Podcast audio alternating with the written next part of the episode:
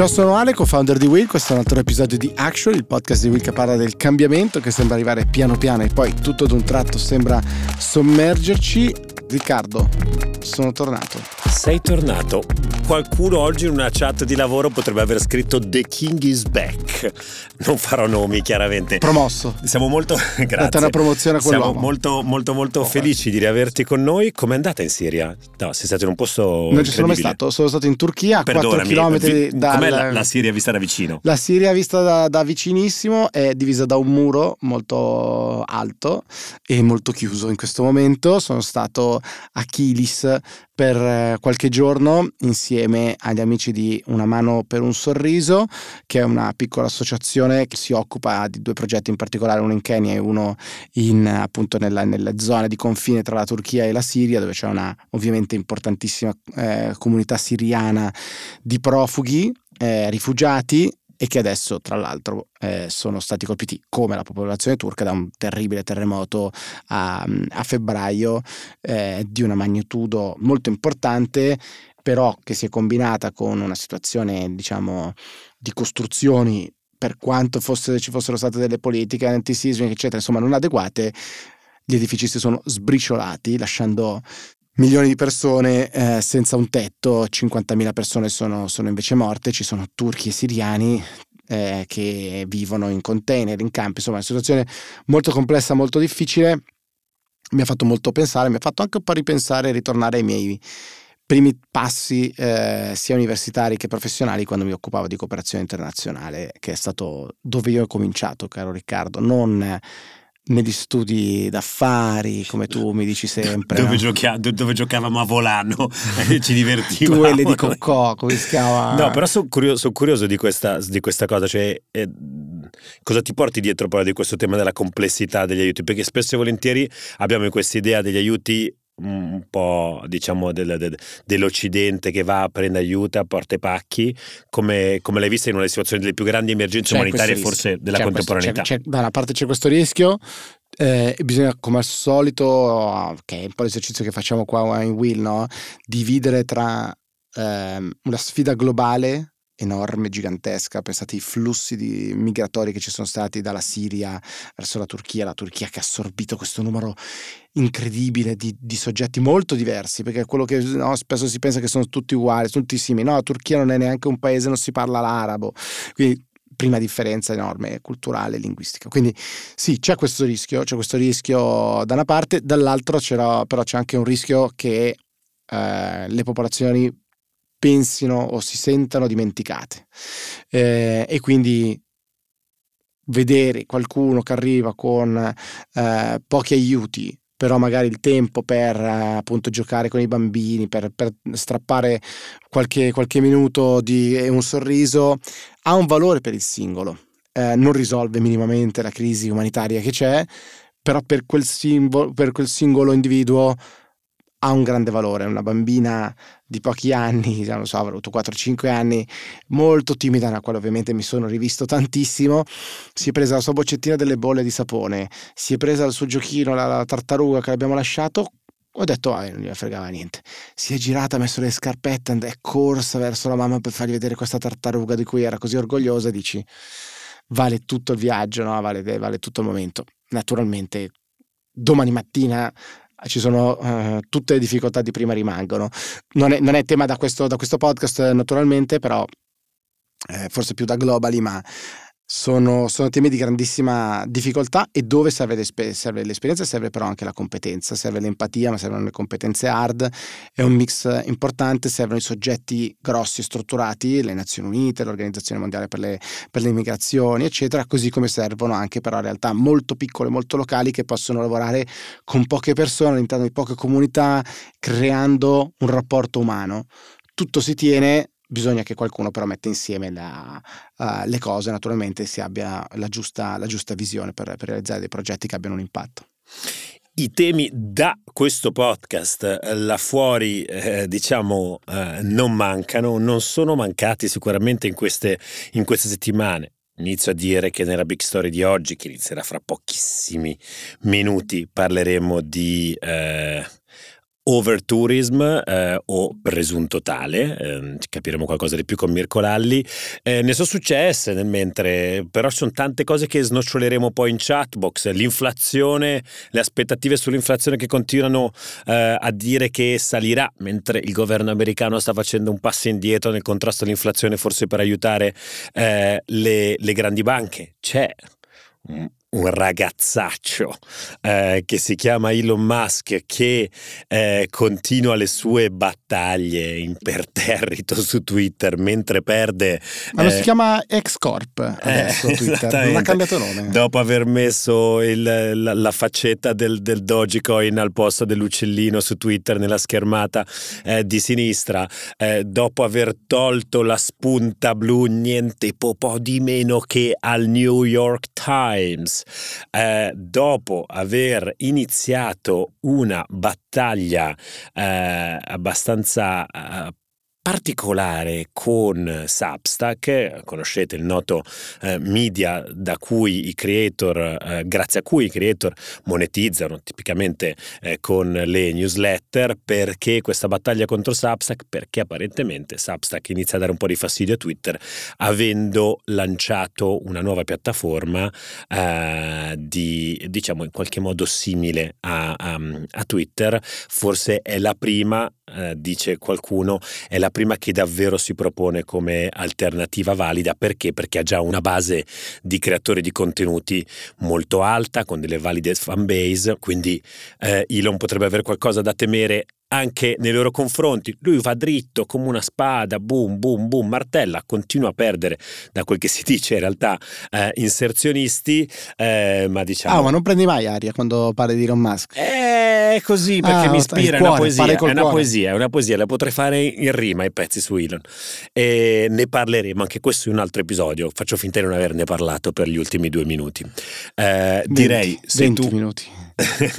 direi se tu non hai eh, altro da aggiungere, io sono pronto, carico a lanciare il gingolino per eh, ascoltare cosa ha da dirci il nostro amico Mirko Lalli. Gingolino. Ok, eccoci, big story di oggi. No, non l'ho rubata a Alessandro Tommasi che è qui con me perché il tema in realtà è il suo storicamente. Parliamo di turismo, o meglio di over turismo, sovraturismo, eh, temi che tu hai provato diciamo a scacciare dal dibattito pubblico per tanti anni quando lavoravi in, in quel di Airbnb o sbaglio? No, assolutamente deve, è e deve essere un tema al centro dell'attenzione di tutti noi per la fragilità dei nostri centri storici, naturalmente, Eccola qua, la ma anche per la necessità di decentrare i flussi turistici. La prima cosa che però io voglio chiedere al nostro ospite, Mirko Lalli, ciao Mirko. Ciao ragazzi. Allora, tu come sappiamo sei l'incrocio tra innovazione, dati e turismo. La prima cosa che bisogna dirsi è questo, cioè ogni volta funziona così piangino, piangino, piangino, la stagione va male. Poi a un certo punto è overturismo, ok? La fonte dei dati non è mai una fonte ministero, cioè è sempre Federalberghi, è sempre un'associ- la, una, un'associazione di un pezzo dell'offerta turistica. Ecco così cominciamo a toglierci un po' di sassoni dalle, dalle scarpe. Quindi, uno, Mirko, perché ogni volta si parla così male di turismo in Italia, quali sono effettivamente i numeri, quali sono le fonti di numeri, dei dati che possiamo andarci a, a, guardare e poi parliamo un po' di che cosa vuol dire effettivamente overturismo, nel senso che noi abbiamo il vicolo che porta al Morales di Maradona che eh, si, ci si chiede già se non bisogna chiuderlo a un numero limitato di accessi, visto che il Napoli ha già vinto lo scudetto, naturalmente è cosa fatta, assolutamente. Così come Venezia, così come la le volontà... 5 terre, le 5 Terre, parliamo un po' della Liguria che è la regione più dimenticata d'Italia, parliamo delle 5 Terre che questo weekend di Pasqua erano un inferno, erano un inferno. Naturalmente. Vedi? la ecco, differenza ecco, dei punti ecco. di vista. non ti dico il... Vabbè. Ehm, vai Mirko, parti, se no oggi gioneggiamo troppo e dobbiamo stare nei tempi. Assolutamente, allora io partirò con una cosa un po' provocatoria. Eh, credo che l'overtourism, la parola overtourism abbia fatto il suo tempo. Overtourism è una parola che è nata eh, nel 2016 è stata introdotta da Skift, nota testata giornalistica internazionale nell'incrocio tra innovazione e turismo ed è stata immediatamente diventata virale e da quel momento tutti hanno parlato di overtourism fino al 2020 quando in realtà tutti rimpiangevano l'overtourism e eh, ho sentito tanti esperti dire era meglio quando c'era l'overtourism piuttosto che il lockdown ovviamente dico una banalità. Il problema è che secondo me l'overtourism non esiste, esistono solo destinazioni gestite male. Basta, bella questa, questa ve bella. la lascio questa, così. Questo è un po' come non esistono cattivi cani, ma solo cattivi padroni, no? Se per frasi.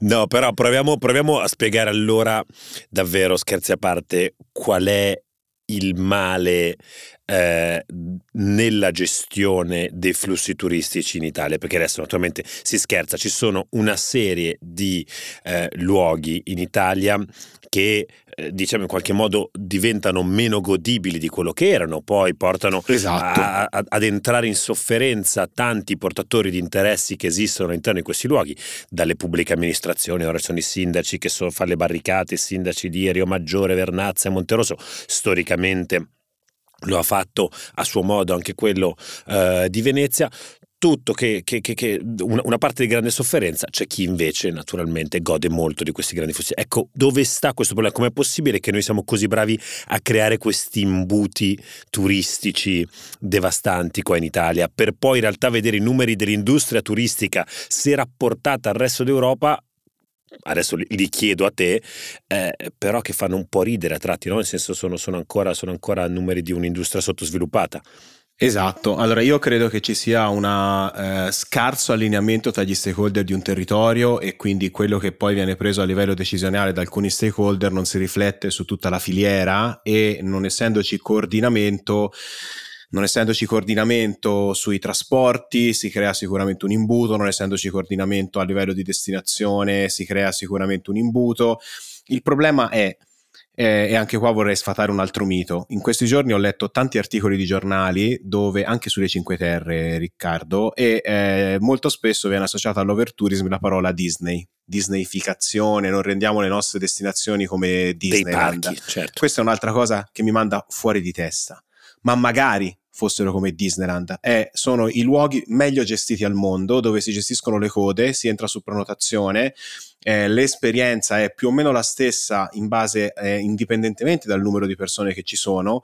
Le nostre destinazioni sono l'opposto di una Disneyland, cioè sono una Disneyland non gestita tra l'altro con un potenziale enorme, prendiamo il lato positivo, tutti vorrebbero venire e vogliono venire e tentano di venire nelle nostre destinazioni. Il problema c'è quando c'è una sovrapposizione tra i cosiddetti turisti, termine tecnico, cioè quelli che pernottano nella destinazione, gli escursionisti, che tecnicamente vuol dire quelli che vanno in giornata, di prossimità o comunque che riescono a raggiungerla in giornata, più quelli che pernottano le destinazioni vicine e si muovono, caso tipico le Cinque Terre, ma anche le città d'arte. Mm, Firenze certo. nei giorni scorsi era nella stessa situazione delle Cinque Terre e penso un po' a tutte le destinazioni italiane, ma oggi no. Quindi come si fa a gestire questi picchi che arrivano in alcuni determinati momenti? Me lo aspetterei anche che il lunedì di Pasquetta ci sia un po' di affollamento in alcune destinazioni. E eh, tutti i dati lo dicevano, guardate, tutti i dati dicevano che sarebbe stato una Pasqua eccezionale per una serie di congiunture favorevoli. Quindi come si fa a gestire la destinazione? Può essere, ci sono varie proposte sul tavolo, mh, mm, proposte legate ad esempio alla gestione dinamica dei prezzi, un po' come quando prenotate l'hotel, prenotate un aereo, che il prezzo varia in base a quanto l'aereo è pieno, no? Ecco, pensate un meccanismo simile, gli albergatori già lo fanno, i prezzi aumentano, si chiama revenue management, in base alla pressione della destinazione e anche in base ai loro dati storici, ai dati molti albergatori diciamo lo fanno, il listino bassa, media, alta stagione non esiste più e i prezzi variano dinamicamente ed è un modo per rispondere al mercato, quindi se costa troppo tu vai in un altro momento, semplicemente non vai in quel periodo, tanto comunque è piena. Si può applicare un meccanismo del genere alla destinazione? C'era un progetto molto interessante su Venezia, ad esempio, che si basava su questo paradigma di chiusura mh, parziale, perché in realtà non è una chiusura, ma è solo gestione dei flussi attraverso la leva economica. Se costa troppo, non vado. È difficile da mettere in pratica perché poi di chi sarebbe la competenza? Del comune? dell'azienda di soggiorno, se esiste. Ma, del ma cosa apprezzeresti in, in quel Italia. caso? Cosa apprezzeresti? Nel senso che apprezzeresti. Una sorta di ticket di ingresso. Qua, qua ci sono le- la cosa interessante di questa, di questa faccenda è che dovremmo intervistare e in- includere in questa chiacchierata centinaia di soggetti e questa è la cosa bella del turismo, no? perché ci sono ovviamente i soggetti tipo i miei amici di Confedilizia, cioè eh, mh, l'associazione dei proprietari di casa, che davanti a delle proposte come quelle che vedo in, queste- in questi momenti di copiare a dieci anni di distanza quello che ad esempio ha fatto il Regno Unito tanti anni fa, cioè di dire fino a, una certa soglia non legiferare, non c'è bisogno di autorizzazione, niente, poi sopra fai, eh, hai bisogno di un permesso ad esempio per ospitare in casa, questo cosa vuol dire? Programmazione urbanistica, cioè dividere la città in zone e dire in alcune zone non ti darò delle licenze per un X periodo di tempo, ok? E quindi di nuovo bisogna invitare i sindaci per decidere come dividere le città, ma l'ingresso alle città come si fa a limitare? Non può essere solo materia di un sindaco, no? E allora è, è di nuovo una città, ma bisogna invitare anche a questo punto le linee aeree, perché eh, nello stesso giorno in cui a Venezia si fa un, un convegno contro l'overtourism, poi si va a inaugurare una nuova rotta e dici che bello che una nuova, eh, magari low cost o low fare, eh, porta nuovi, nuovi soggetti. E dove andranno questi soggetti se non in quella città che era tanto fragile, eccetera? Poi bisognerebbe avere delle persone che, ad esempio, per una città tipo Venezia, ma non solo, per Venezia in particolare, si occupano della sicurezza. Non, non- no, in, in pochi magari si immaginano che a Venezia c'è un problema di sicurezza quando ci sono così tante persone, essendoci così Certo. poche vie di fuga sostanzialmente, no? è come affollare tantissimo Certo. una stanza. Allora, la cosa bella è che noi trattiamo un tema, cioè bella, spaventosa, è che trattiamo un argomento così complesso con l'accetta, col bianco e nero, bene o male le presenze, sì o no, le, no, le, le- le. E invece bisognerebbe davvero mettere insieme una pluralità di voci e a un certo punto, come al solito, quando c'è così tanta complessità, qualcuno dovrebbe dire questo è il disegno del, del dove io vorrei portare le cose. In tanti, e poi mi taccio, Bravo. dicono il turismo costa troppo poco, cioè le cose no? A Venezia, il parcheggio dei bus, eh, l'arrivo, costa troppo poco, facciamolo pagare di più. Tanto è un prodotto che la gente vuole, facciamolo pagare di più. Ma qua bisognerebbe intervistare anche il nostro amico, ad esempio, Carnevale Maffè, il professore di economia, perché a quel punto chi decide che cosa è meglio avere? Il tuo amico l'antico vinaio, 50 negozi di borse di pelle di dubbia qualità in centro Venezia, però viva il mercato e viva chi si prende le licenze, oppure no, dobbiamo fare il miglior eh, no, ristorante. È una materia che è la fragilità delle città, podcast straordinario che noi abbiamo, ma è la questione dei dati e la questione... Quindi quello che dice, quello che dice Mirko è, è affascinante. Ma infatti ne avevamo parlato anche in, una- in un episodio di città proprio con Riccardo, anche il tema della sostenibilità delle destinazioni va, si inserisce in questo contesto, perché la vera sostenibilità non è l'attenzione all'ambiente, il plastic free, ma è trovare un bilanciamento virtuoso tra il cittadino residente, l'avevamo chiamato Riccardo, non so se ti ricordi, e il cittadino temporaneo, che è il turista, e il, tra l'altro i dati lo rilevano sempre. Noi vediamo ad esempio all'aumentare del numero di persone in una destinazione diminuisce sempre, è inversamente proporzionale alla reputazione, quindi alla qualità dell'esperienza nella destinazione stessa. È, è questa la vera capacità di carico, altro termine tecnico, cioè il numero di persone che la destinazione può sopportare.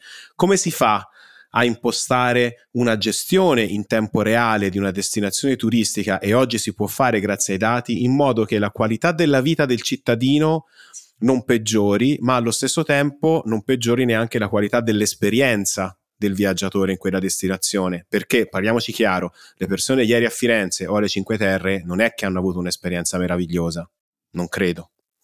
Ehm, parliamo con Ministro Mircolalli, Ministro per il turismo Mircolalli. No. Facciamo quello che gli inglesi, gli inglesi cari al dottor Tommasi chiamerebbero solution journalism.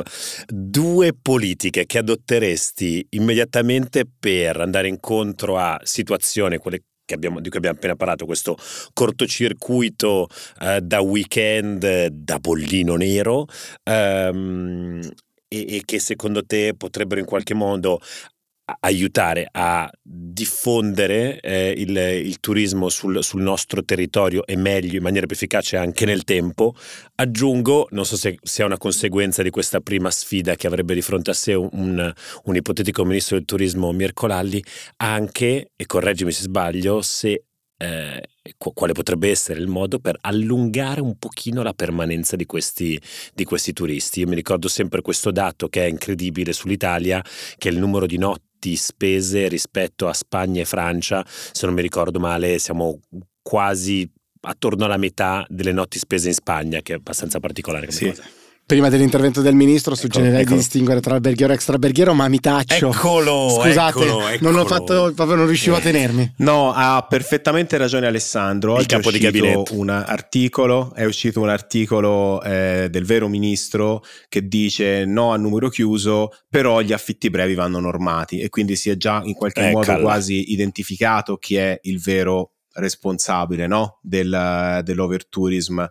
In realtà eh, in realtà questa componente ha inciso molto perché è cresciuta tantissimo negli ultimi anni e c'è una fetta non regolata cronica nella parte degli affitti brevi che così sfugge un po' ai controlli e genera un po' di caos. Però sì, sono d'accordo con Alessandro. Io credo che eh, non lo so quali sono le politiche, non, non, non, lo voglio fare, quindi non ci voglio neanche pensare a una cosa del genere. Credo però che ci siano ad allineare le sfere, cioè il fatto che all'interno delle destinazioni e che il turismo sia un settore così complesso che va ad, ad, incidere sui trasporti, sulla sicurezza, sui lavori pubblici, sull'edilizia, sul commercio, generi tanti pe- centri di interesse che dipende dove sposti la, l'asticella e eh, puoi trovare delle complessità differenti. Che vuol dire?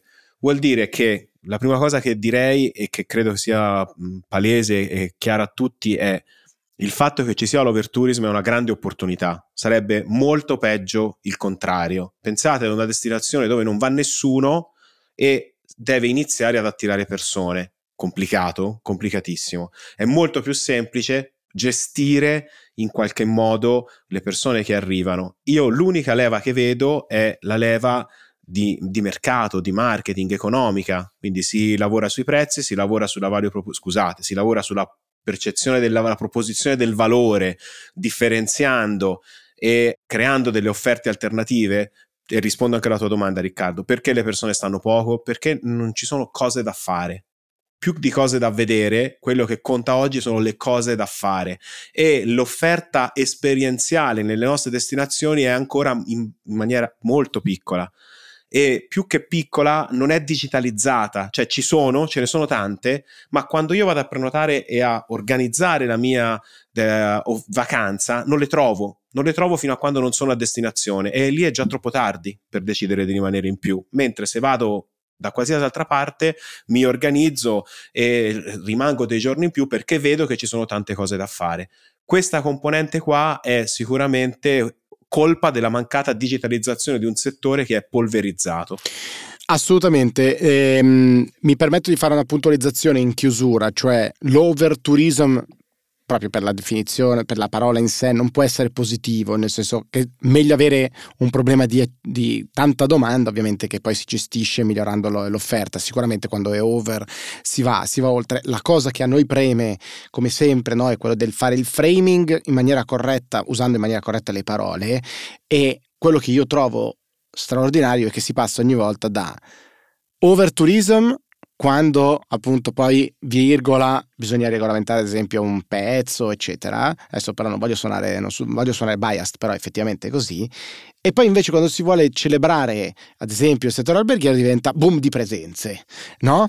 beh allora non può essere cioè non è che in un caso è boom di presenze e nell'altro è overtourism perché il centro non è ehm, l'offerta, in quel caso il centro del, del, diciamo, dell'oggetto della, della frase, ma è la città la soluzione per rendere l'esperienza migliore, il tutto più sostenibile, come diceva giustamente Mirko, è sicuramente quello di migliorare, migliorare l'offerta. Invece noi facciamo della, eh, di questa offerta così stramba, così volutamente non digitalizzata, così caotica, quasi la sua, la sua proposizione di valore, no? Perché tu hai quasi piacere a dire, guarda, it was a mess, but then we met Mirko. Mirko was great e ci ha aiutato lui a trovare gelato e panini. Ma caspita, avrei voluto tanto provare no, a, a, trovare Mirko online, prenotarmelo prima e sapere che il giorno X, all'ora X, sarei andato da Mirko a fare l'esperienza di gelato e panini.